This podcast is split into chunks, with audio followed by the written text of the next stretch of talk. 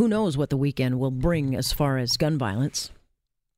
Who knows? Because the numbers just keep adding up. But, you know, once again, police are asking for the public's help in solving a series of brazen shootings that have been happening in the city's West End, in Rexdale. And in releasing three separate videos, all which show pretty shocking images of, you know, young men getting into shootouts right in the middle of communities. These are neighborhoods full of families, full of kids, full of people just trying to get by, you know, and who are essentially being treated as collateral damage by gangbangers who know they rule the streets, they will not be caught, and they are in Toronto's ghettos. And these are areas that have been bad for as long as I've been reporting on crimes. And in fact, you know, you'd think after all these years you'd see some improvements with the living conditions. And it's gotten worse. I don't understand how it's gotten worse. Like, where are the politicians? So it's gotten so bad that Toronto's top cop, Superintendent Ron Tavner, I mean, you don't hear cops talk like this very often, but he pretty much threw up his hands in frustration speaking about this yesterday. You know, I said it last week, and I'll say it again. I'm pissed off that the people of this community have to put up with this. And, you know, there are good people in this area. 99% of these people are good people that are living in these communities that deserve better. And we're trying our best to do what we can to eradicate the gun violence. But quite frankly, we can't do it alone. We need help. Mm-hmm. So here you got a cop who is clearly frustrated with the escalating violence. Frustrated that the city's on course for this record killing year. And what's the mayor doing? Oh, yeah, he's reminding Torontonians to take part in the federal consultation of banning handguns, because that'll solve it. I mean, really, that is a gesture at best. And it will solve absolutely nothing. It will not improve these people's lives. It will not stop young men from dying on the streets, and it will not stop gun crime. I want to bring Louis March into this conversation. He founded a group called Zero Gun Violence. And it's sad that you have to find a group like this, but, you know, when a bunch of mothers find themselves losing their children because their children go out and don't come home because of gun violence, communities have to basically stand up for themselves. And so he created this group with the hope that maybe they can bring change. He joins me now. Louis, the mayor coming out once again, giving lip service to an issue that, you know, it hasn't moved on the dial for at least a couple of decades. Are you frustrated, angered? How do you feel about this? I think that the lip service by the mayor is political posturing.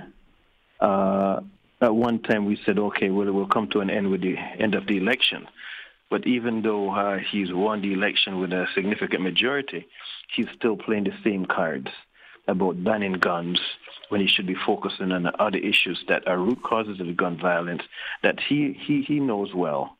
However, he is continuing to skillfully deflect the responsibility away from his jurisdiction to that of the federal government.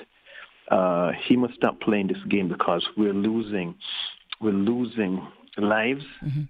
that should not have been lost because of his idol and also because of his reluctance to deal with this issue on a level that is necessary at this particular time. Yeah, I mean, we're losing the lives of young men, but we're also losing whole communities. I mean, if a child can't go to the park or a child can't run to get a popsicle in their neighborhood and have to worry about bullets being sprayed around them, I don't know what else is going to make people act. If that hasn't woken up these governments, what will? And the thing is, what you just described, that has been going on for some time. Mm-hmm. The dodging of bullets, the shooting in the playgrounds. We've had shootings in parking lots with 5-year-olds, you know, running under a car for cover, right? You know, it's just that it's getting more media coverage now, but this has been going on. And just like how we know about it, the police know about it, the politicians know about it, but they've totally ignored dealing with this issue. And the only reason they're dealing with it now is because some of the safe zones have been breached. and it was politically necessary for them to show that they're doing something when, in fact, they're just playing the same old cards that they played 10, 20 years ago. And the issue and the problem continues to worsen. Yeah, I mean, legal gun owners and handguns are not the issue. There may be one-offs in circumstances, but we know by and large that those guns coming in from the U.S. are getting into the wrong hands.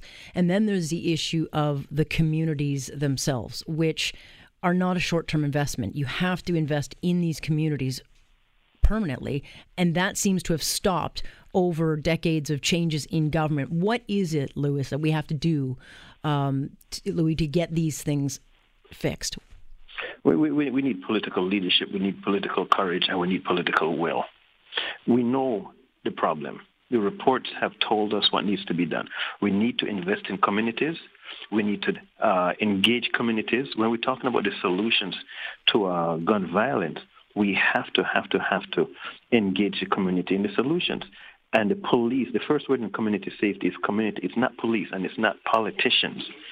And the decision-making process to find solutions seldom engages the people that are most affected, which are the victims of the crime, the communities itself, and the families that are devastated by gun violence. Until the mayor of the city has an honest discussion about this issue of gun violence, we're going to continue to play the same old cards and the same old cards, and we're going to see the trend in gun violence increase as it has over the last 4 years. So what does that conversation look like then specifically? Because one of the issues we do hear about is that those in these communities are too scared to come forward and talk. But again, if you show leadership on this, can you change that particular part of the problem?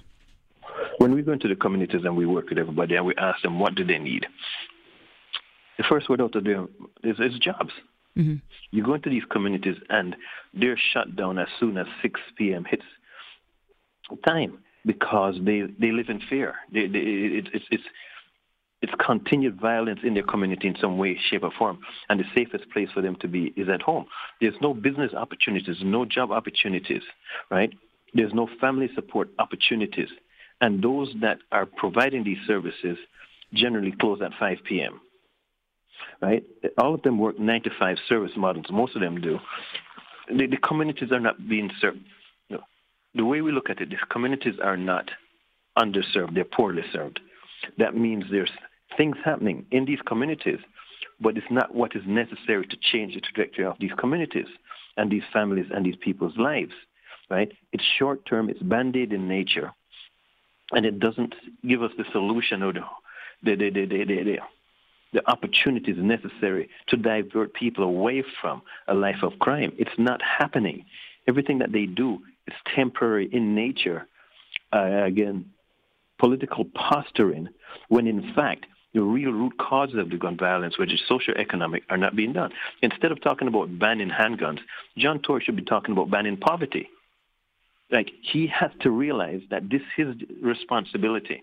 The poverty gap has increased under his stewardship, and it's the safety net that we usually have to help those people that need help, that safety net has gaping holes right now.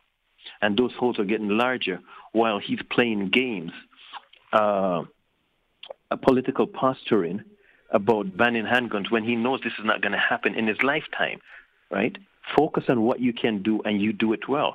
And that's all we're demanding from the mayor of Toronto. And what about the community itself? I mean, would they be welcoming and opening to any kind of police programs where you get mentorship and relationship building that doesn't target certain people? Can that relationship be built? Look, the police job is about enforcement of law. It's not about community engagement. It's not about early intervention strategies. There's other people that are tasked with that responsibility. The solutions to gun violence must be rooted in community, not in police. Mm-hmm. There are definitely excellent police officers that are doing excellent police work, but 1 in 2 police officers can destroy the work that many other good police officers have done in one incident. The trust level between police and community, well, yes, we have to work on that. And the police can be part of the solution, but they cannot be the significant, dominant part of the solution. The solution has to be community-based. It has to be rooted in investment, development, and engagement. And this is what is not being done. If, Louis, you could send a message to Mr. Tory, because I know your group and several other groups have tried meeting with him, have tried to sit down with him, what would your message be to him? To the mayor of Toronto, the message is loud and clear. Let's have an honest discussion about the issue of gun violence. Bring people to the table that you don't generally have. Like, it cannot only be the police and the people that you're comfortable working with. Bring the victims of the crime crime to the table. Bring the people that are responsible for it. Bring academics. Bring educators. Bring mental health specialists. Right? Bring family support specialists to the table, and let's have an honest discussion, because working in silos, which he likes to do the most, he'll have one meeting here, one meeting there, one meeting over there. Bring everybody to the table, Mr. Mayor. Let's have an honest discussion. Let's find out what has changed over the last 5 years, and let's come up with a made in Toronto solution to a made in Toronto problem. And you cannot keep talking about a policing solution. You know, we've seen that he's now talking a little bit about investing in communities. We need more specifics. But he cannot talk about investing in communities if communities are not at the table. Yeah.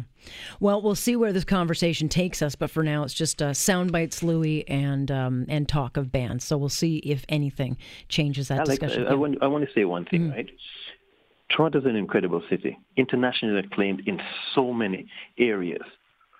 We are resourceful. We can deal with this problem, but we need political will, courage, and leadership to say enough is enough. We want to solve this problem.